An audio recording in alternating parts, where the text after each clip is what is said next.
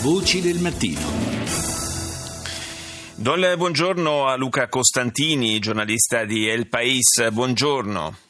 Buongiorno, buongiorno a voi. Parliamo di Catalogna, del, eh, del, separatismo catalano che è tornato in primo piano con eh, il processo al quale viene sottoposto in questi giorni eh, l'ex presidente della Generalitat catalana, eh, Artur Mas, eh, accusato, eh, messo sul banco degli imputati per il referendum consultivo sull'indipendenza che organizzò e fece svolgere il 9 novembre settembre del 2014, eh, malgrado il, l'altolà eh, da parte della Corte Costituzionale spagnola.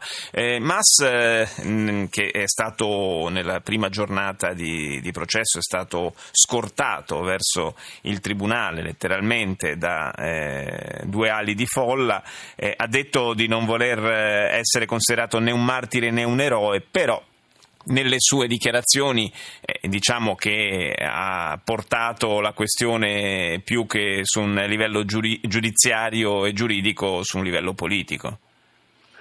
Sì, sì, è, è esattamente così. Infatti eh, Mas proprio adesso ho davanti diciamo, un articolo del nostro giornale del País praticamente diciamo, le dichiarazioni di Mas eh, davanti alla Corte spagnola sono proprio sotto processo, non c'è l'indipendenza ma la democrazia, per cui chiaramente lui, eh, Generalità, come, come avete segnalato, è, diciamo, cerca di eh, dirigere dal punto di vista, eh, diciamo, di, di, dare un'interpretazione politica di quello che eh, invece dovrebbe essere una questione legale.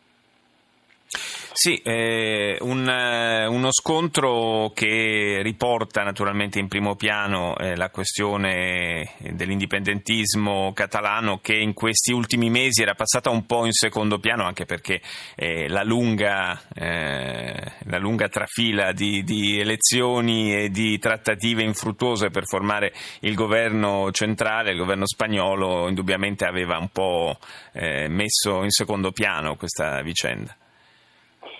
Sì, diciamo che la, la, questione catalana è una questione che comunque negli ultimi oramai dieci anni di vita politica spagnola è una questione che è proprio insomma, è fondamentale perché chiaramente dal, dal 2008 poi dal 2000, col 2014 cioè comunque la Spagna ha, ha, dovuto affrontare costantemente quello che loro chiamano diciamo, il, uno scontro interno sulla, sulla questione dell'indipendenza della Catalogna e chiaramente diciamo, la questione catalana poi si intreccia eh, alla crisi economica e per cui diciamo, mh, ci sono delle, delle, convergenze da questo punto di vista sull'utilizzo della questione catalana, cioè diciamo, dell'idea di parte di una eh, regione spagnola di, di, dividersi da resto della nazione con eh, la crisi economica. Mm. E quindi da questo punto di vista diciamo, è, è difficile per gli spagnoli, soprattutto da, per Madrid risolvere eh, questo tipo di questione eh, che chiaramente appunto si intreccia e poi c'è l'utilizzo politico della, eh, insomma, dello scontro. Utilizzo politico anche a livello di, di intendi, intendi, di politica centrale, insomma, di, di politica nazionale. Sì.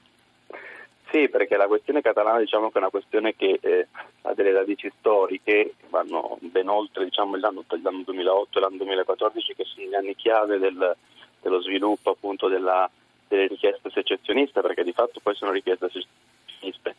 E chiaramente cosa succede? Succede che la politicizzazione che c'è comunque della, della questione catalana negli ultimi anni è stata, è stata mh, rafforzata appunto da da queste elite che sono comunque anche in crisi dal punto di vista della loro legittimazione interna perché ci sono delle spinte populiste nella stessa Catalogna a sinistra e quindi cosa succede? Adesso capisco che questo tipo di ragionamento è un po', eh, un po', è un po difficile da comprendere, però diciamo che sostanzialmente eh, la, la, situazione è che negli ultimi anni eh, da parte della Catalogna c'è stata questa, questa eh, questa spinta secessionista con un forte appoggio popolare. Infatti, dire, se parliamo di numeri, comunque il referendum del 2014, che poi non è stato un referendum legale, in realtà una consultazione, però eh, ha, eh, adesso qui davanti i numeri, sono stati comunque 2,3 milioni di persone che hanno partecipato in questo tipo di, di processo. Sì. A questo punto adesso diciamo, sono passati due anni, eh,